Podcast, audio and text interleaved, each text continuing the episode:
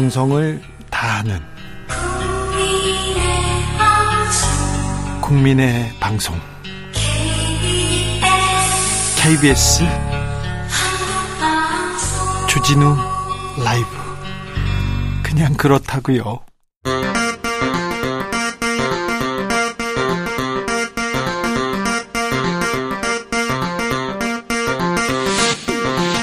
주진우 라이브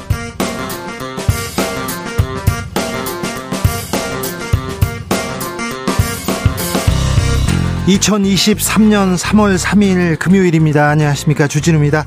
국민의힘 전당대회 오늘 당대표 후보들의 마지막 방송 토론을 끝으로 일정 마무리됩니다. 이제 선택의 시간 내일부터 시작되는 모바일 투표. 과연 국민의힘은 누구를 선택할까요? 김성태 국민의힘 중앙위원회 의장에게 들어봅니다. 더불어민주당 이재명 대표 지난 대선에서 김문기 모른다고 한 것이 선거법을 위반했다. 그래서 오늘부터 재판을 받습니다. 재판정에 출석했는데요. 대장동 그리고 성남 FC 후원금 의혹 등도 차례로 법원으로 넘어올 가능성 높습니다. 이재명의 법정 투쟁기 과연 어떤 방향으로 흘러갈까요? 여의도 정치연구소에서 짚어보겠습니다. 1920년대 헐리우드는 어떤 모습이었을까요? 화려했던 헐리우드 스타들 뒤에서는 어떤 모습을 하고 있었을까요? 숨은 그림 찾아보겠습니다. 영화 바빌론 오늘 시사회에서 만나봅니다. 나비처럼 날아 벌처럼 쏜다. 여기는 주진우 라이브입니다. 오늘도 자중차에 겸손하고 진정성 있게 여러분과 함께 하겠습니다.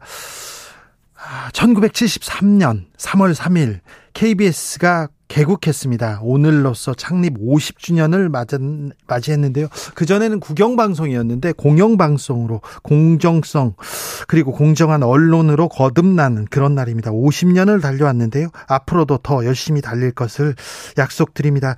KBS는 잘 몰라도요. 주진우 라이브는 아, 공정하게 그리고 상식적으로 그리고 국가와 국민의 편에서 진실의 편에서 정의의 편에서 약자의 편에서 여러분과 함께하도록 더욱 노력하겠습니다.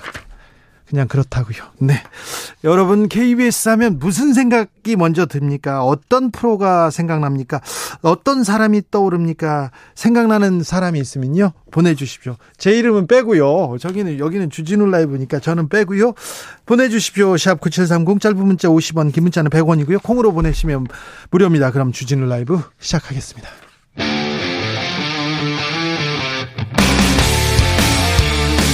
탐사보도 외길 인생 20년. 주 기자가 제일 싫어하는 것은?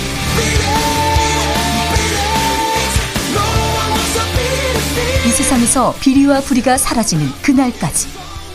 오늘도 흔들림 없이 주진우 라이브와 함께.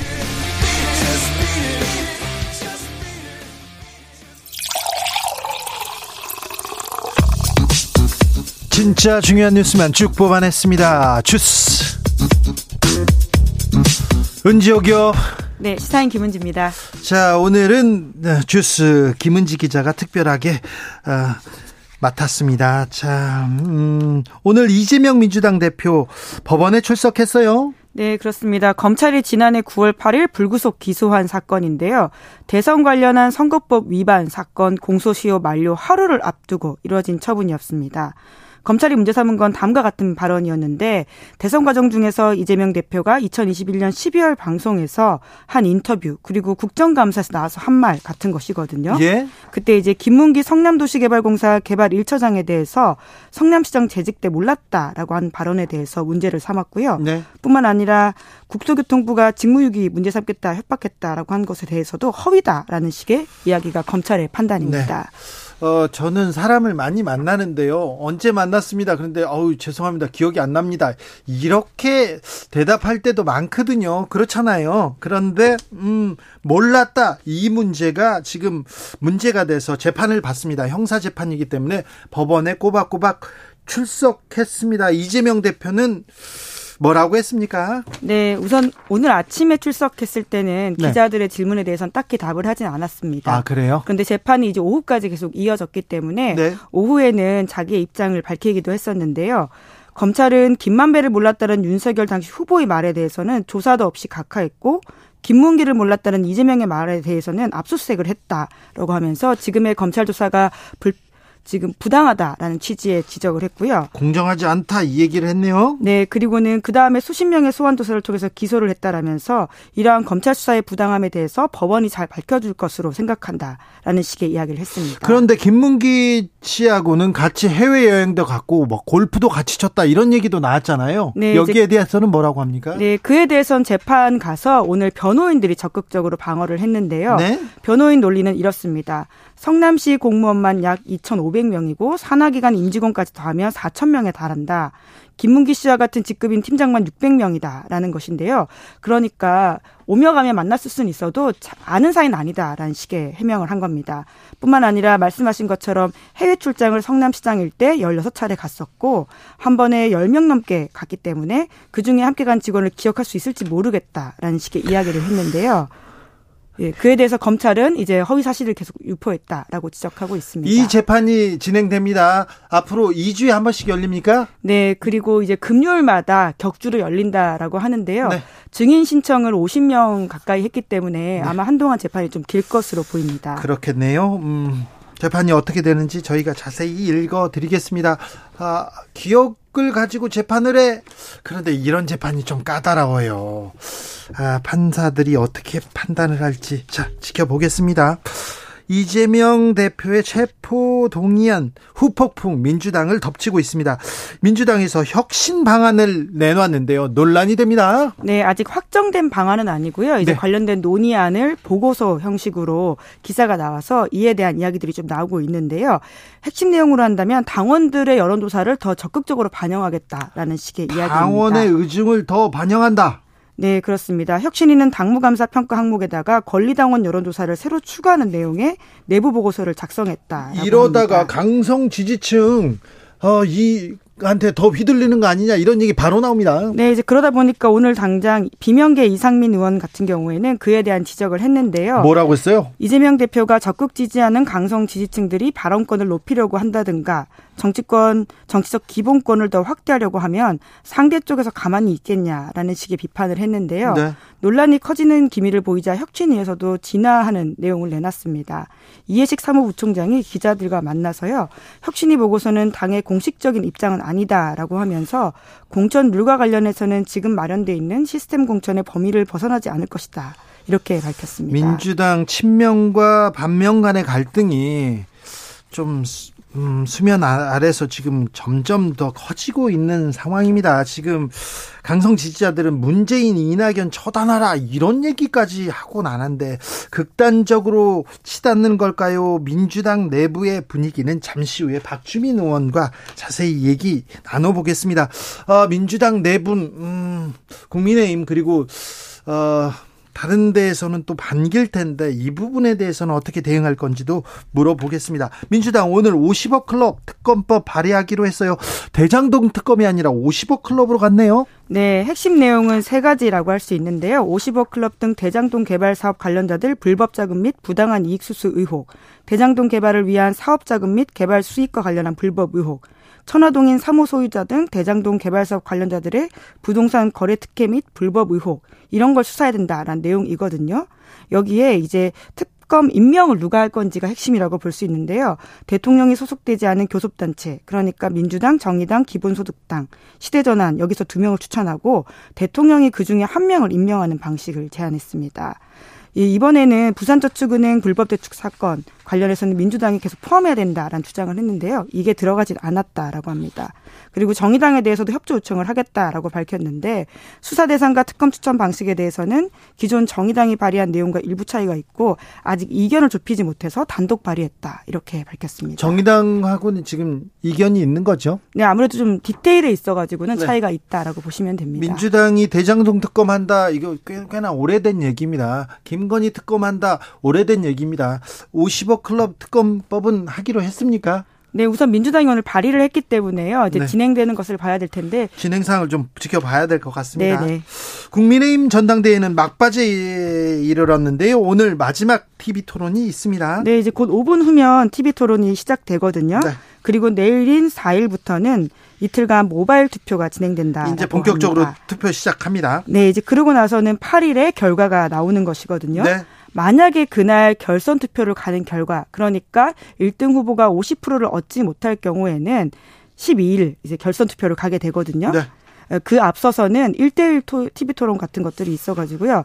굉장히 dynamics가 올라간다. 이렇게 네. 보시면 될 것 같습니다. 아무래도 선두주자 김기현 후보를 향한 막판 새 후보들의 견제 집중됐습니다. 네, 이제 특히나 오늘 1년 전 무슨 일이 있었는지 혹시 기억하십니까? 음, 저는 몰랐는데 안철수 후보가 기자회견 했잖아요. 네, 단일화 1주년 기념 기자회견을 했습니다. 단일화를 이분은 좀 많이 하셔가지고 어, 단일화 기념일이 많을 텐데 그래도 뜻깊 은 단일화 기념일 1주년 됐네요. 그렇죠. 왜냐하면 본인이 단일화를 해서 성공시켰기 때문에라고 생각을 할 텐데요. 네? 특히 이제 정권 교체 역할을 크게 했다라는 것을 오늘 굉장히 강조를 했습니다. 네. 하지만 자세히 내용을 보면 좀 섭섭하다라는 식의 취지도 있거든요. 뭐라고 했는데요? 자신의 단일화의 진정성과 역사적 의의를 부정하고 깎아내리려는 일부 세력이 있다라고 하면서요. 이렇게 정체성에 대해서 어떻다라고 하면서 흑색 선전 벌일 때 참담한 심정이었다. 라고 이야기했습니다. 김기현 후보 측이 이렇게 공격하는 거지 않습니까? 네, 실제로 김기현 의원은 이에 대한 반응을 내놨는데요. 단일화했다고 과거의 모든 행적이 지워지는 건 아니다. 이렇게 말하면서 네. 단일화를 깎아내린 바는 없고 단일화한 것은 긍정적으로 평가한다. 라고 말했습니다. 이준석 전 대표도 기자회견 열었습니다. 네, 그렇습니다. 기자회견 자리에서 소설 한 권을 들고 나왔거든요. 이문열 작가의 우리들의 일그러진 영웅입니다. 엄석대. 그렇죠. 거기서 이제 독재자로 보이는 이제 학내 독재자라고 네. 할수 있는 사람인데요. 어, 어떻게 들으면 윤석열 대통령으로 예, 들리게 한 발언인데 본인은 네. 특정인을 지칭하진 않았다라고 자신의 페이스북에 쓰긴 했습니다. 지금 이, 이 소설을 들고 엄석대를 지칭하면서 이거 윤석열 대통령 예, 자연스럽게 상상하는 게 맞습니다. 네, 이제 그러다 보니까 논란이 돼서 김기현 후보 쪽에서는 이렇게 이야기를 했는데요. 나는 그 글을 보면서 엄석대가 이재명을 지칭한다고 생각했다라는 식의 반응을 보이기도 아유, 했습니다. 이거는 또 좀 아닌 것 같습니다. 황교안 후보는요? 네, 계속해서 김기현 후보의 울산 KTX 부동산 문제를 제기하면서 네. 사퇴를 촉구하고 있습니다. 정순신 변호사에 대한 수사 경찰이 착수했습니다. 네, 우선 서울 서대문 경찰서에 사건이 배당되었습니다. 얼마나 수사가 잘 진행될지는 의지에 달린 것으로 보이긴 하는데요. 어떤 혐의입니까? 네, 허위 공문서 작성, 위계에 의한 공무집행 방해 이런 네. 혐의입니다. 시민단체 고발에 의해서 사건이 굴러가고 있는 것인데요. 네. 그러니까 공직 예비 후보자 사전 질문지라고 하는 게 있지 않습니까? 아, 거기다 거짓으로 기입했다 이거죠? 네, 그렇습니다. 국가수사본부장 지원했을 당시에 아들의 학교 폭력과 관련한 행정소송 사실을 의도적으로 숨겼다. 라고 하는 것이 시민단체 고발 내용인데 네. 이 부분을 적극적으로 보고 있다라고 하는 것이고요. 뿐만 아니라 이러한 부분에 있어서 윤희근 경찰청장에 대해서도 시민단체가 고발을 했습니다. 근데 윤희근 경찰청장을 경찰이 그것도 서대문 경찰서에서 잘 수사할 수 있을까요? 고발한다고. 아무튼 정순신 씨 아들 학폭 문제로 국민들이 큰 상처를 입었습니다. 그런데 정순신 씨 아들은 이 가해를 저지르고도 서울대 가서 잘 살고 있고요. 피해자들은 학교도 한국도 떠난 경우가 있었습니다. 그런데 어, 이 잘못했잖아요. 잘못했지 않습니까? 왜 이런 사람을 썼습니까? 이 사람들 어, 이 책임도 안 지고 사과도 안 하고 결국 책임은 불타는 트롯맨이 지는 걸로 됐는데 아, 이 사건은 어찌 갈지 아직 국민들한테서 이 사건이 지워지지 않았거든요. 아무튼 교육부에서는 학교 폭력 처분 기록 어, 대입 정시에 반영하는 안을 검토하기 시작했습니다. 네, 이주호 교육부 장관이 밝힌 바이기 때문에 힘이 실리고 있는데요. 이제 학교폭력대책심의위원회, 소위 줄여서 학폭이라고 하는데 여기 조치를 학생생활기록부에 기재하고 그런데 이제 그 이후에 정시에 제대로 반영되지 않는다라는 비판이 있어서요. 네. 이에 대해서 교육부가 들여다보겠다라고 했습니다. KT 대표 인선에 계속해서 정부의 입김 그 정치권의 입김 얘기가 나옵니다. 그래서 정부 여당이 또 얘기를 또 했네요. 네, 최종 4명 후보에 정치권에서 이름이 나왔던 사람이 들어가지 않았기 때문이다라는 해석이 나오고 있습니다. 예. KT 어, 내부 인사로만 다 4명이 올라갔거든요. 네, 어떻게 보면 그렇게 됐어요. 예, 낙하산에서는 자유로워졌다라고 볼 수 있는데요. 그 전에는 또 검사가 오는 거 아니냐, 아니면 대통령 측근이 오는 거 아니냐 계속 말이 많았거든요. 실제로 캠프 출신 인사들이 이제 물망에 오르내린다라는 보도들이 꽤 나왔었는데요. 네. 그렇지 않은 결과가 나오자 국민의힘 내부에서 그리고 대통령실에서도 이 과정이 공평하게 진행되지 않았다, 공정하고 투명하지 않다라는 식의 지적을 하고 있습니다. 그러니까요, 과정이 공정하지 않았다, 좀 입김이 어, 입김이 들어갔다는 얘기는 계속 나왔습니다. 근데 은행, KT 계속해서 이런 얘기가 나오게 할 겁니까?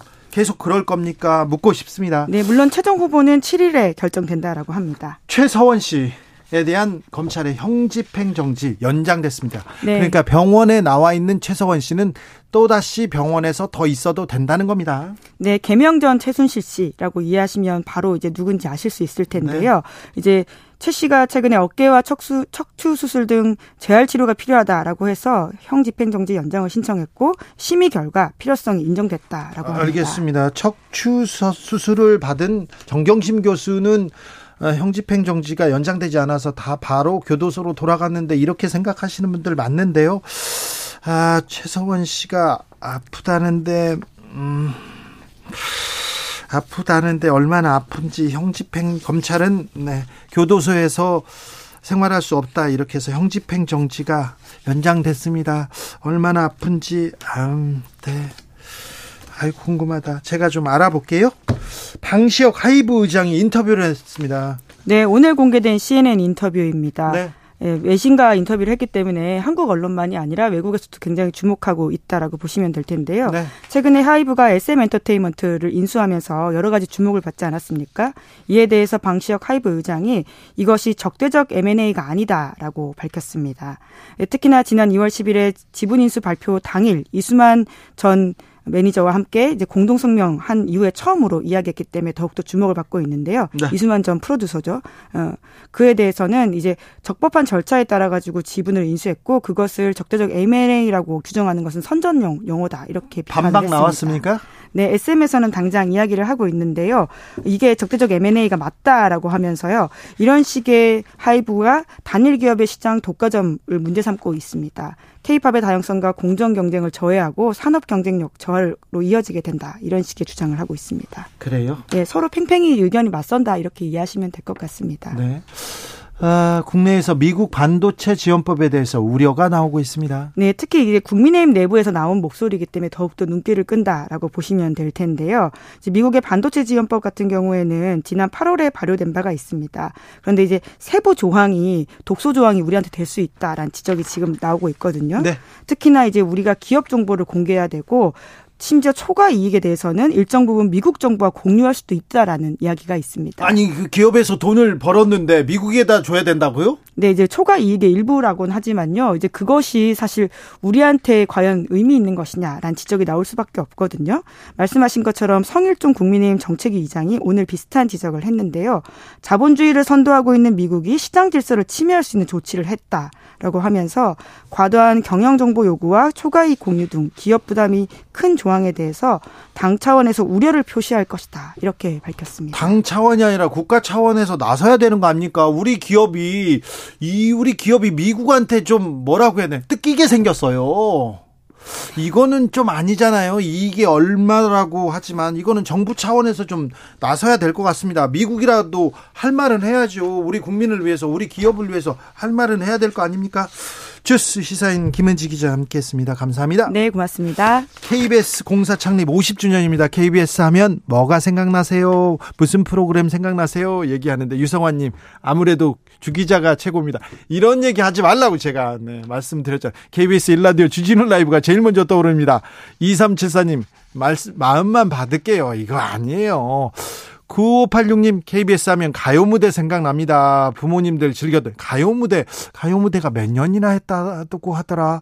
가요 무대는 김동건 선생님이 지금 몇 년 이렇게 MC를 하시더라. 아이고 오래됐죠.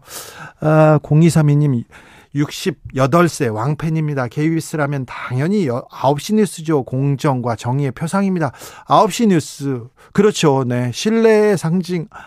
9시 뉴스인데 KBS가 뉴스가 국민의 신뢰를 받고 지금 신뢰를 받은 지 오래됐습니다. 그래서 공정하게 신뢰를 받는 이 자리를 좀 계속 지켜야 되는데 누군가 다른 데서 이 공정성을 막 흔들면 안 되는데 항상 걱정하고 있습니다. 아, 매주 일요일마다 전국 노래자랑 외치던 송혜 선생님 생각납니다. 0216님 얘기하고요. 8993님께서는 저는 원종배 아저씨 생각나요. 아, 그래요. 어릴 때 TV에서 항상 인상 좋은 모습이었어요. 그렇습니까? 8117님, 추적 60분 생각납니다. 다시 방영했으면 좋겠습니다. 추적 60분 사라졌죠. 1253님, KBS 하면 80년대 초에 이산 가족 찾기 방송 생각합니다. 이게 세계 방송사에 길이 남을 만한 그런 아, 훌륭한 프로그램이었습니다. 가수 서른도 노래도 생각납니다. 비가 오나 눈이 오나 바람이 부나 식구들이 모여 눈물로 보았습니다. 그렇죠? 네, 네. 아, 이 정도 네 다른 많은 좋은 프로그램이 있었는데 KBS가 공정을 잃지 않도록 더 노력하겠습니다. 여러분도 잘, 잘 지켜주시기 바랍니다. 교통 정보 듣고 갈까요? 오수미 씨.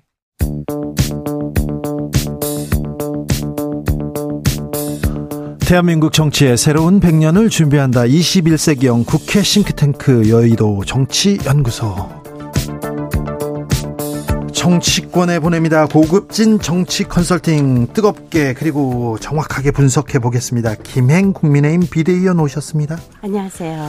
박주민 더불어민주당 의원 오셨습니다. 네, 안녕하십니까. 네, 잘 지내시죠? 네. 봄이 왔습니까? 네. 3월 8일 지나면 이제 놀려고요.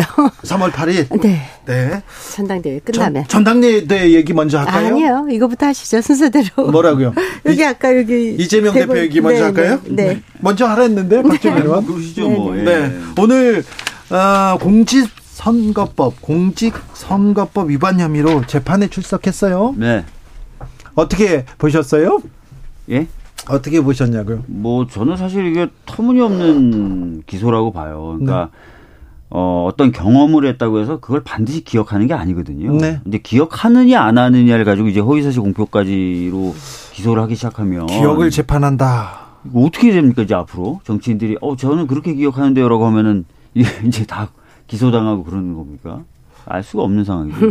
어떻게 보셨어요? 기억을 재판한 건 아니고 이제 고 김문기 씨가 네. 굉장히 중요한 범죄 혐의의 그 증언자 입장이지 않습니까? 네. 근데 이분이 극단적인 선택을 하셨어요. 예. 그런데 중요한 어, 증인을 이분이 뭐 지나가다 뭐 왔다 갔다 했다 만난 사람 같으면 모른다고 했어도 누가 기억을 탓하겠어요. 근데 중요한 증인이 사라졌고 또 그분에 대해서 모른다 이렇게 말씀하시니 특히 이제 방송에서 하신 말씀이지 않습니까? 네. 이것은 이제 증거 인멸, 혐의 부인까지 가는 것이니까 당연히 저는 사법 왜 대상에 포함된다고 아니, 봅니다. 기소 내용이 증거인멸은 없고요. 아니요, 아니요. 그렇게까지 네. 갈수 있으니까. 그다음에 이제 기억 여부에 대해서 그 기소하는 것이 상당히 말이 안 된다고 말씀드렸던 거는 네. 사람이 어떤 사람이 이제 특정한 경험을 했다고 해서 그 경험을 다 기억하는 게 아니거든요. 굉장히 사람마다 다를 수 있고 그렇기 때문에 이제 기억하는지 여부에 대해서 이제 국가가 들여다보겠다. 그, 그것을 가지고 사법 처리하겠다 그러면은 이 향후에 이제 그 선거 시기에 표현의 자유라든지 이런 부분이 대단히 위축될 수밖에 없는 거고 그래서 이제 어, 법원에서도 이미 유사한 사례에서 기억을 했냐 못했냐 이거 자체를 가지고 허위사실 판단되기 어렵다라는 판단을 내린 바가 있는 거죠. 그래서 그런데 네. 재판에서 판사가 진짜 기억하는지 못하는지 이거 물어볼 거 아닙니까? 근데 김문기 씨하고 이재명 시장이 당시 시장이 어, 해외 출장을 같이 가고 골프도 같이 치고 여러 경험을 같이 했어요. 근데 그걸 기억하지 못할까? 그걸 법원에서 따지는 겁니까? 뭐 아마 이제 그렇게 되겠죠. 검찰은 뭐 해외 출장을 같이 갔었다. 네. 또는 뭐 사진을 같이 찍었다. 이런 것들을 들이밀면서 너, 너, 기억을 할 텐데 왜 기억을 못 하냐고 얘기했었냐. 허위사실 공표 아니냐라고 하겠죠. 네. 근데 이제 저도 좀 알아봤더니 그 팀장급 직원만 성남 쪽에 600명이더라고요. 네. 그리고 아, 돌아가신 김문기 팀장님하고 그 해외 출장을 갔을 무렵에도 네 차례나 다른 해외 출장도 있었어요. 그러니까 네. 뭐 기억을 못할 수도 있는 거죠. 예, 그런 부분을 이제 기소하기 시작한다는 것에 대해서 거듭 좀 문제가 있다는 말씀 좀 드리겠습니다. 네, 다시 말씀드리는 건데 기억을 재판하는 건 아니고요. 유력한 범죄 혐의와 아니 기억을 재판하는 거라니까 지금 왜 기억을 하는데 기억을 못 하냐고 그 말했냐라고 기소가 된 거예요. 그 말씀은 무슨 말이냐면 법정에서 허위 사실로 진술하면 법정 구속까지도 갑니다. 그래서 이 증언들이 굉장히 중요한 거고요. 아까 600명 말씀하셨는데 이분이 그냥 일반 팀장이 아니었었고요. 제가 알기로는 400명으로 알고 있었는데 600명인지도 모르겠어요. 네. 8년간 시장을 하셨고요.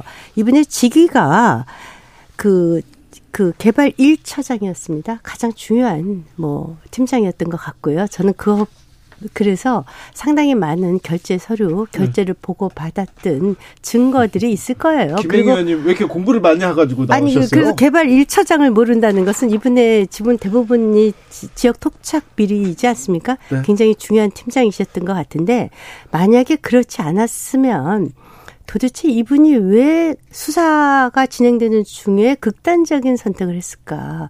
그리고 왜 이렇게 가족들이 흥분해서 지금 증인들로 다 출석하고 있지 않습니까? 음. 예, 그것에 대해서 아무튼 이재명 대표님께서 어, 말씀이 있으셔야 될 것 같아요. 뭐 이미 여러 차례 말씀하셨죠. 네, 그 기억이 안 나신다고. 기억이 안 난다. 네. 네. 자, 그러면 이재명 대표가 이제 2주에 한 번씩 이 재판을 받기 받으러 출석합니다. 법원에. 네, 네. 그리고 다른 혐의에 대해서도 검찰이 기소할 것으로 보이는데 네, 네. 그러면 일주일에 한 이틀씩 이렇게 법원에 가서 계속해서 재판을 받아야 됩니까? 뭐 아시다시피 이제 구속 재판의 경우에는 기일을 조정하거나 하기가 굉장히 어렵죠. 예. 그러나 불구속 재판의 경우에는 기일 조정에 굉장히 그 유두리가 있어요. 그래서 이제 아마 다른 혐의로도 또 이제 답정너 기소니까 기소가 될 것 같고 뭐 불구속 재판이겠죠. 그 네. 경우도 그럴 경우에 이제 어, 적절히 기일을 조정해 가면서 재판에 응하실 수 있다고 생각합니다. 네. 네. 민주당 얘기 조금 더 물어보겠습니다. 어, 체포동의안 후폭풍 거센데요. 민주당 내 비명 반명 간에 좀 아, 뭐라고 해야 되나요? 음, 세력 다툼, 이렇게 좀, 에, 알력 다툼, 이런 게 좀 보입니까? 글쎄, 모르겠습니다. 뭐, 제가 느끼기에는 그렇게 심하거나 그런 건 네. 아닌 것 같은데, 물론 저도 이번 표결 결과가 제 예상과는 달라서 좀 충격을 받았, 받았는데, 막 말씀하시는 것처럼 또는 밖에서 보도하는 것처럼 막 분당, 막 이런, 이런 정도 아니거든요. 예. 예. 그리고 이미 당에서도 그 이견 그룹의 존재를 확인했기 때문에 그 이견 그룹과의 소통 예. 이런 것들로 방향을 잡았어요. 그래서 뭐 저는 곧 조만간 어, 잘 정리가 될 것으로 그렇게 생각하고 음. 있습니다. 박주민 의원 지금 한 10년째 국회의원 하고 계시죠? 7년째입니다. 7년째입니까? 네. 자, 그런데 박주민 변호사가 7년 동안 민주당에 몸담았는데 이런 네. 좀 내부 간의 긴장, 갈등이 있었습니까? 음, 제가 당에 영입된 후로는 이 정도의 긴장은 없었던 것 같아요. 그렇죠. 네. 네. 위기는 맞는 것 같아요. 글쎄요, 뭐 이게 이후에 어떻게 이제 가느냐에 따, 달린 문제인 것 같은데요. 네. 아까도 말씀드렸던 것처럼 제가 경험해 봤던 것 중에는 갈등의 수위가 높긴 높았어도 네. 과거에 우리 당이 겪었던 그런 상황들에 비춰봤을 때 그렇게 심한 것 같지는 않습니다. 7년 동안은 가장 높은 수위의 갈등이라고 볼 수 있습니다. 근데 체포동의안 이후에 보이는 그 지지자들의 수박 색출 작전 이런 거 있지 않습니까? 이낙연 출당하라 그리고 문재인 책임져라 그러면서 칠적에 뭐 문재인 이낙연 이름을 이렇게 바꿔서 막 서명 운동도 벌이고 이런 경우는 본 적이 없는 것 같아요. 바람직하지 않죠. 이미 대표님도 말씀하셨고 당 공식 적인 입장으로도 나왔지만 지금은 어느 시기보다 단결과 단합, 이 필요한 시기입니다. 그래서 이제 그런 어, 행, 행동이 자칫하면 당의, 당의 단결을 해할 수 있다. 네. 이런 좀 생각을 해 주셨으면 좋겠습니다. 근데 네. 말로는 저렇게 얘기를 하는데 네. 의원들이 다 저렇게 단결, 단합 얘기를 하는데 어, 뭐 당원 뭐 혁신안을 고쳐서 고쳐가지고 어, 당원 평가를 더 받게 해야 된다. 이런 얘기를 하자마자 반명에서 어, 지금 강하게 강하게 반대하고 나섰고 이런 걸 보면 갈등은 좀 더 깊어지는 것 같아요. 이 부분은 꼭 이재명 대표를 둘러싼 갈등이 아니라 예전부터 있었던 그 문제의식의 차이예요. 그러니까 의원들 중에 일부는 당원과 또는 국민들의 평가가 좀 더 많이 여러 네. 가지 네. 평가에 반영이 돼야 된다라고 보고 있고요. 반면에 또 어떤 의원님들은 그거보다는 당, 당의 좀 수기 절차 예, 이런 것들이 좀 더 강조돼야 된다고 생각했던 흐름이 있어요. 네. 그 흐름이 지금 뭐 나타나고 있는 거지. 이재명 대표를 둘러싸고 뭐 이렇다 저렇다 이건 아닙니다. 어떻게 보십니까? 밖에서 국민의힘에서는요? 글쎄 일단은 저뭐그 민주당 의원님들 소위 말해서 이제 우리 박주민 의원님은 안 그러신 것 같은데 소위 말해서 이제 친명계라고 하는 예를 들자면 김남국 의원 같은 경우에는 어 소위 말해서 이번에 반란표를 던졌다고 하는 분들한테 대해서 겉으로는 찬성한다면서 뒤에서 반대표 던지고 속였다. 뭐 이들이 공천권 갖고 거래했다. 이거 굉장히 모욕적인 말씀이거든요. 네. 그래서 이런 식의 모욕적인 말씀을 거침없이 할 수 있다는 것도 놀랐고 그래서 이것이 당내에 큰 문제가 없다. 이렇게 그 봉합할 수는 없을 것 같고요. 특히 이제 뭐 개딸들이 뭐 잘 아시다시피 문재인 대통령 부부 이렇게 죄양, 개정숙, 개낙연 특급 용, 용 수배자다 뭐 이러고 아유, 개어준, 개영춘 뭐 네, 다들 자, 뭐 1급 뭐 네, 등등. 네, 네. 이제 개딸들이 좀 부적절한 부적절한 단어가 아니야, 나왔습니다. 네. 왜냐면 개혁의 죄송합니다. 딸이래요. 네, 개딸들이. 아유 아무튼 그래서 저희들은 네, 강아지로 좀 약간 순화시키겠습니다. 사실은 수박이란 표현을 가장 먼저 쓰신 분은 그 이재명 대표가 지난번 경선 때 제일 먼저 쓰신 말씀이고요. 마지막으로 제가 전당원 투표제를 안민석 의원께서 처음 하셨더라고요. 이분이 어, 당의 주인은 당의 의원들이 아니고 당심이다. 당원들이다. 그래서 당원들이 100% 대표를 뽑아야 되고 당원들이 100% 당의 그 당대표 거취를 정해야 된다. 이렇게 말씀하셨어요. 근데 불과 제가 지난주가 여기 나왔더니 민주당 의원님들이 저희 당 100만 당원 시대에 그 너무 이제 당원들이 많아서 당원 갖고 당 대표 뽑는다 그랬더니 그렇게 뭐 난리가 났었어요. 민심을 저버렸다. 민심을 저버리고 어쩌고 저쩌고 막 난리치더니 갑자기 지금 이재명 대표의 거취 문제를 당원들 당의 국회의원들한테 맡길 수 없으니까 강성 당원들한테 맡기겠다는 거 아닙니까? 그래서 비명계 한 의원님께서는 이것을 갖다가 결국 개딸들에 의한 방탄당을 만들겠다는 거 아니냐라고 일가를 했어요. 뭐 김행 비대위원님이 네. 우리 당 분이 아니시니까 네. 우리 당에 있어서 계속 논의됐던 흐름 이런 걸 네. 모르시는 거에 대 해서 네, 제가 뭐라고 할 필요가 없고 할 수도 없습니다. 네, 네, 네. 근데 방, 아까도 제가 말씀드렸던 것처럼 뭐 전당대에서 지도부 선출에 당원 비중을 늘리자 아니다 당원 비중을 줄여야 된다라든지 또는 국회의원의 공천 과정에서 당원과 국민들의 평가 비중을 높여야 된다 아니다 이 논의가 저희 당의 해묵은 논쟁입니다. 해묵은 논쟁이고 계속해서 반복돼 왔던 거예요. 음. 뭐 주진우 기자님은 기억하실지 모르지만 지난번 이재명 대표가 대표될 당시의 전당대회에서도 이게 그 쟁점이었어요. 네. 네. 그래서 계속해서 그 논의는 반복이 되어 왔던 거고 네. 어, 그, 그렇기 때문에 마치 무슨 새로운 어떤 논쟁이 갑자기 네. 불거졌다 이렇게 보시면 안 되고. 네, 그래서 그는 제가 네. 말씀드렸듯이 갑자기 저희가 당신 100%로 정하니까 제가 모든 프로에 나갈 때마다 민주당 의원님들한테 굉장히 공격을 받았어요. 그래서 제가 갑자기 전당원 투표제를 들고 나오셔서 아니 이분들은 또 갑자기 아, 일주일 새에 생각이 바뀌었나? 아닙니다. 그럼 그때 저희 당을 공격하지 말았어야죠. 아니 안민석 의원님 같은 경우에는 네. 그 당 대표의 중앙위원 컷오프 이런 네. 거 없애자. 네. 당원들에게 묻자. 이거 옛날부터 얘기하셨던 네. 분이에요. 그러니까 뭐 지금 전당원 투표제는 안민석 의원님 단 한 번만 주장하시나 보죠. 특별하게 안민석 의원님이 그렇게 네. 얘기하시는 건 아니고요. 네. 그러니까 제가 말씀드리는 거는 당원의 또는 일반 국민들의 당무에 대한 참여 폭을 넓히자라는 흐름과 그렇지 않, 고 좁혀야 된다는 흐름이 계속 있어 논의가 있어 왔던 네. 거고요. 그래서 그 잘 알겠고요. 네.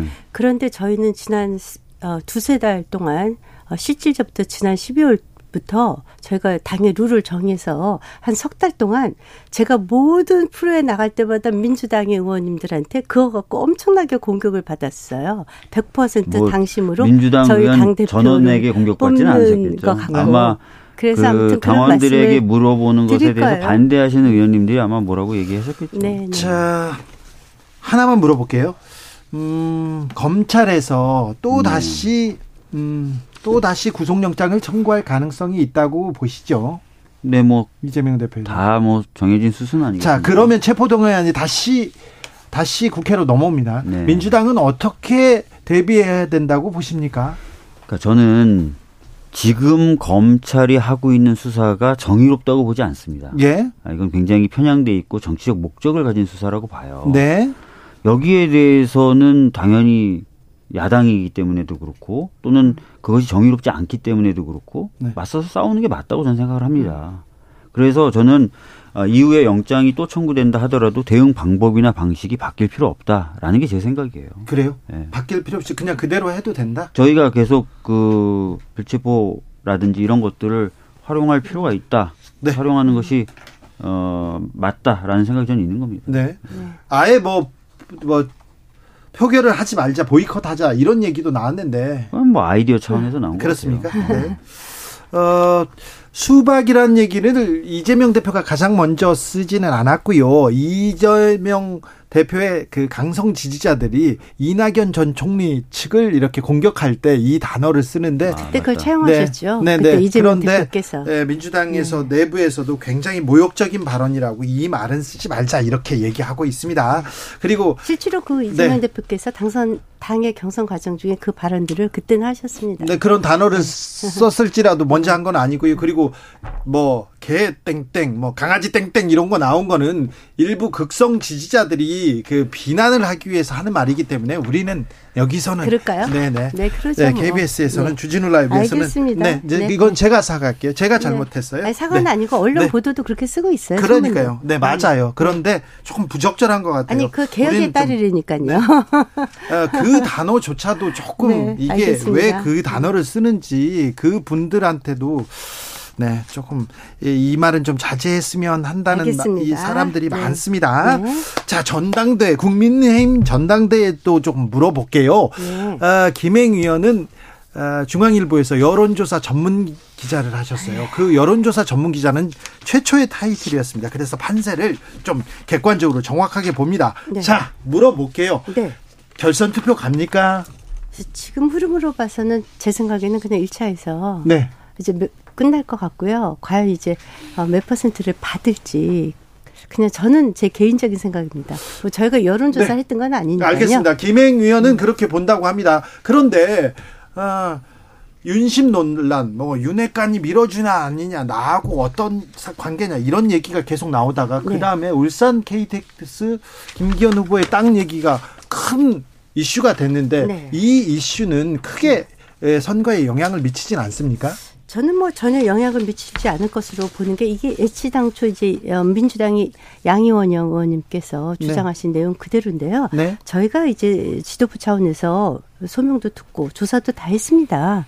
그랬더니 보니까 이 땅을 처음에 산 것이 25년 전이에요. 네. 어, 98년도에 매입을 했고 맨 처음에 이제 이게 2007년도 당시 박맹우 어, 시장 때 네. 처음에 논의가 됐어요. 네. 맨 처음에 논의됐었던 이유가 알고 보니까 산동면이 이렇게 7천 명이 주민들이 사는데 굉장히 외져갖고 이 산을 다녀야 돼서 당시에 터널을 뚫어들려 달라 이런 논의서부터 시작이 됐다가 요는 이것의 결정이 언제 됐냐? 2019년 민주당의 시장님이 계실 적에 민주당 시장님께서 결정을 하셨다.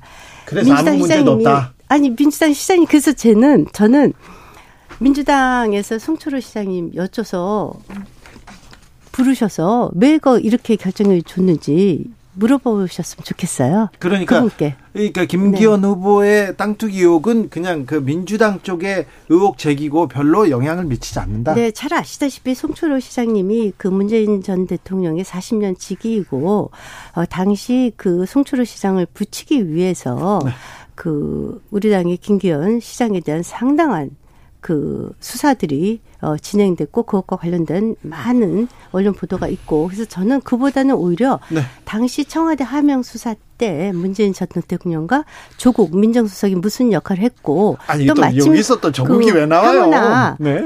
의원이 황운하도 이거 TF TF 팀장이시지 않습니까? 그래서 그 사건이 청와대 하명 수사 사건이 지금 재판 진행 중이에요. 그래서 빨리 그 진행됐으면 좋겠어요. 김기현 후보가 땅 사고 땅이 오르고 그리고 길이 틀어지고 다 이거 민주당이 잘못한 걸로 이렇게 아니 아니요 그거 아니라 땅이 틀어진 이유가 있더라고요. 왜냐하면 아. 직진으로 뚫으면 산을 세 개를 떠나서 터널 비 공사비가 너무 많이 들어서 그래서 우회하고 또 산동면에서 그 뚫어 달라고 하면서 동시에 이렇게 했대요. 네. 하늘공원이라는 장례 시설을 대신 거기다가 하게 해달라고 허락을 받았다는 거예요. 네. 그것이 혐오 시설이거든요. 네. 그래서 산동면의 주민도 들어주면서 혐오 시설을 글로 유치하기로 했다는 것이 당시 송철호 시장 때의 결정 요인이기도 하고요. 당시 환경성이라든가 경제성 등을 다 조사해서 내리신 결정입니다. 박주민 의원. 네. 네, 일단은 김기현 땅 투기 의혹 관련돼서 얘기하기 전에 네. 그 제가 좀 아까 말씀드렸던 것에 보충할 게 있어가지고 네네. 아마 이제 다른 우리 당 의원님들이 그 이번에 그 국민의힘 네. 경선 룰에 대해서 비판했던 거는 네네. 어, 유승민 후보를 사실상 출마 안 시키려고 인위적으로 룰을 바꾼 부분에 대해서 그건 맞잖아요. 그건 맞죠. 인위적으로 김 바꾼 거 아닌데. 그러면 인위적이 아니면 그거를 말씀하시는 저희 자연적으로 바뀌었어요? 네, 아니 그건 아니라요. 정진석 비대위원장과 청와대 용화대 음. 용산에서 아무 적이 없었고요. 저 네. 김종영 네, 이런 분들이 앉아서 룰을 어떻게 정할까 그때만 해도 언론 보도는 1대 9까지만 있었었어요. 예, 예. 그런데 저희가 당원이 100만이라는 걸 알고 이제는 그냥 100% 당심으로 할 때가 됐다. 아, 네. 그 비대위원들이 정했는데 혁신위원들이 정했는데 그 전에 네. 용화대에서 용산에서 100% 하자 이런 얘기가 뉴스가 나왔었습니다. 그 전에 제가 그거는 그 전에 입증할 했어요? 수 있어요. 제가 SBS 라디오에서 CBS에서 먼저 얘기했습니다. 그리고 또 하나 음. 사실은 어 3대 7이었었거든요. 원, 원래 룰은 네. 그걸로 했어도 유승민 어, 전 대표께서는 떨어졌을 겁니다. 네. 네 하여튼 뭐 그런 취지에서 우리 당 의원이 네. 뭐라고 했을 것이다라고 말씀드리고요. 네. 뭐 김기현 후보 땅 투기 의혹에 대해서는 제가 길게 말을 할 필요가 없을 것 같아요. 뭐 이준석 전 대표부터 시작해서 뭐 황교안 현재 후보 뭐 다른 안철수 후보는 다 문제 제기하고 있어요. 지금 마치 다 해결이 된 것처럼 얘기하시지만 네. 지금도 계속 문제가 있다고 당내에서 얘기하고 있다. 그것만 좀 말씀드리겠습니다. 국민의힘 분들 제가 얘기 그거 잠깐만 그거 조금 고칠게요. 네. 이준석 전 대표는 좀 입장이 달랐죠. 직접 가보시고 투기는 아닌 것 같다. 그냥 왜 샀는지 그것만 그러니까 이상하다. 석연치 않다라는 네. 말씀. 투기는 아닌 하셨죠. 것 같다라고 얘기했죠. 자 국민의 국민의힘 분들 이렇게 제가 조금 만나보고 얘기 들어보면요. 민주당이 의혹을 제기했고 민주당이 TF팀을 꾸렸다. 그래서 김기현을 공격한다. 그렇기 때문에 우리가 김기현을 지켜야 된다. 그래서 국민의힘 당원들 어, 지지 지지가 결집됐다 이런 얘기도 하더라고요. 오히려 이미 김기현 쪽으로 다 어디선가 다 몰아주신 거 아닌가? 그런가요? 다 몰아주셨는데. 자, 그럼 박주민 박주민 의원도 김기현 네. 후보가 당권을 잡으리라고 보십니까? 그러려고 이렇게 하신 거잖아요. 룰, 룰부터 시작해서 뭐 이변 하고 이변 없을까요? 갑자기 뭐, 뭐 이변 뭐. 그러면 변수는 없습니까? 글쎄 저희가 내일부터 여론조사 해요. 네. 아 저기 K보트 네. 내일부터 투표 사흘 동안 하니까 네. 이제 다 유세 다 끝났으니까 네, 이제는 뭐 이변 생길 것 같지 최고위원 후보도 윤심을 이렇게 그 외치는 친윤 후보들이 거의 다 될 것이다 이렇게 얘기하던데 맞습니까? 그 사실은 잘 모르는 부분이 있는 게 그 1인 2표제거든요. 네. 1인 2표제라 그 차선의 후보를 여론조사하기는 어려워요. 예. 그래서 이제 그것을 보기는 어려운데 사실은 이제 그 소위 말해서 천하람과 네. 같이 뛰는 후보님들 네, 네. 그분들은 어쩌면 줄줄이 투표이지 않을까. 예. 그럴 경우 천하람 후보의 득표율이 좀 영향을 미칠 것 같은데 그분 네 말씀하세요. 네네 네. 그렇 그러면 이렇게 음이 근데 많은 원래 뭐 10만, 20만 이렇게 당원 투표를 하다가 당원이었다가 80만, 90만으로 늘었잖아요. 네, 맞아요. 그런데 아, 새로 유입된 표가 또 이렇게 온라인 투표에서 다른 영향을 미치거나 다른 변수를 있어요. 만드는. 네, 그래서 저희가 당 대표는 워낙에 차이가 많아서 네.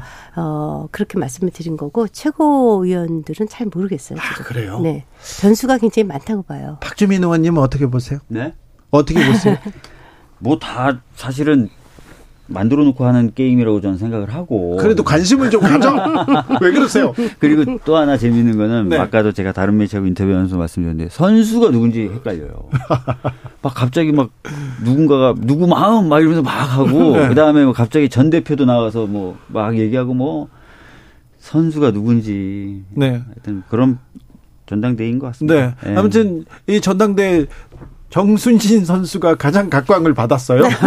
황영웅 선수가 사퇴하는 걸로 책임을 지는 걸로 이렇게 네. 됐고 이거 근데 음, 김행희 의원님, 네. 저, 이거 좀 국가수사본부장에 네. 검사 출신 정순신 씨 이렇게 임명했다가 철회하는 과정 보면 네, 네. 조금 이게 뭐 하는 건가 이런 생각도 들어요. 국민들은 이게 뭡니까 이렇게. 그 인사 검증에서 네. 실패한 거죠. 그렇죠. 저 저도 또 청와대 근무도 해보지 않았습니까? 네, 대변인이었습니다. 인사 검증이 정말 어렵더라고요. 네. 정말 제가 한번 찾아봤어요.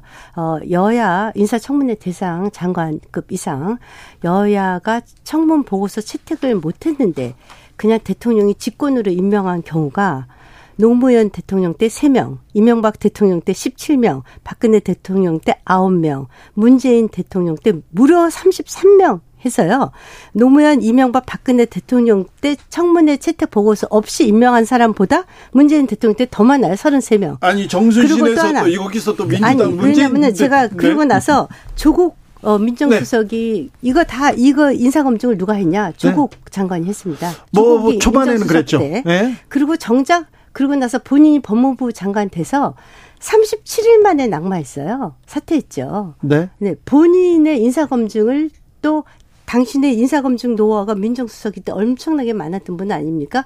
그런데 정작 본인의 것은 또 그냥 뭐 다 그냥 뭐 아니 그냥 이번에 인사검증 뭐 잘못했다라고 좀 그래서, 하세요 좀. 그래서 제 말씀은 이거예요. 인사검증은 참 어렵다. 아 옛날 정부 전 정권 새, 아니 아, 새새 평이고 다 들어야 되는데 그래서 그 정순신 씨가 네. 그 양반이 어 사표 를 사직 의사를 제출하니까 예. 대통령께서 그냥 임명 철회를 하고 잘라버리셨어요. 네네. 네. 사직을 받아들이지 않고. 네. 그러니까 그, 그 사의를 받아들이시지 않으셨죠. 네.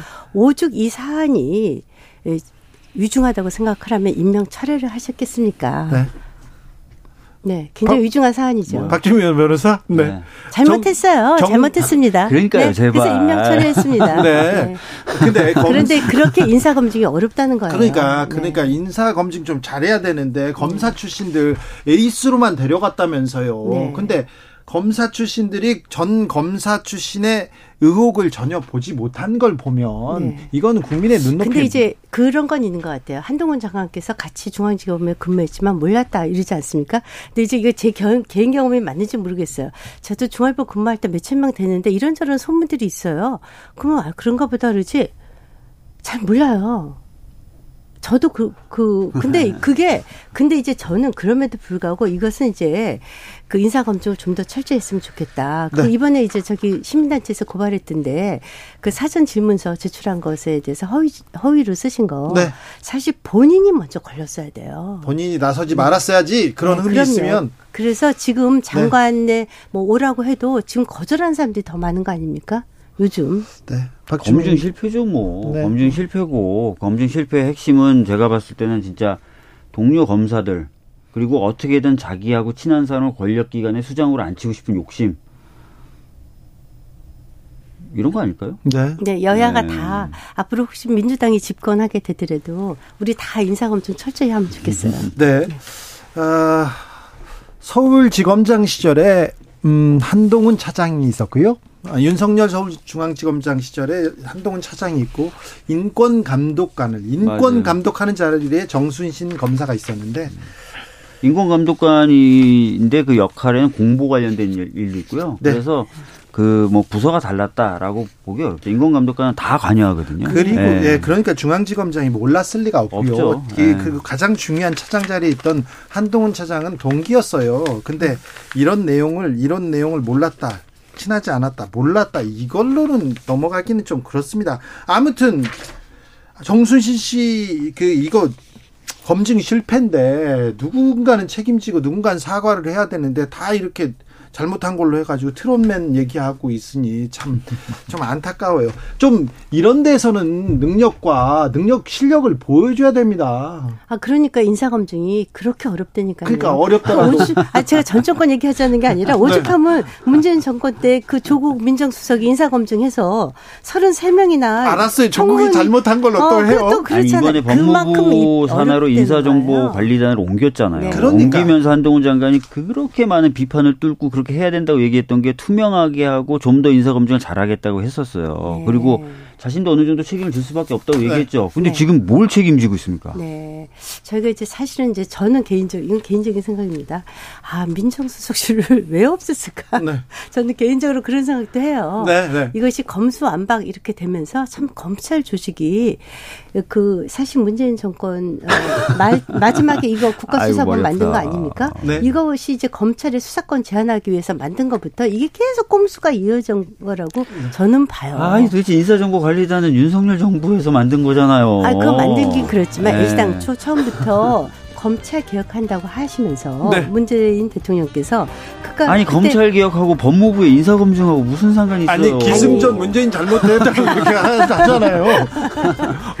그런 거래요? 아, 그랬나요? 네. 그래도 이제 이제는 정권 잘해야죠. 잘해야죠. 네, 그럼요. 그럼요. 그렇죠. 네. 인사검증 잘해야죠. 김행희 의원 그리고 박주민 의원과 함께했습니다. 감사합니다. 네, 고맙습니다. 잘해야죠. 잘 믿어볼게요. 좀 제발 부탁드릴게요. 잘해야죠. 네.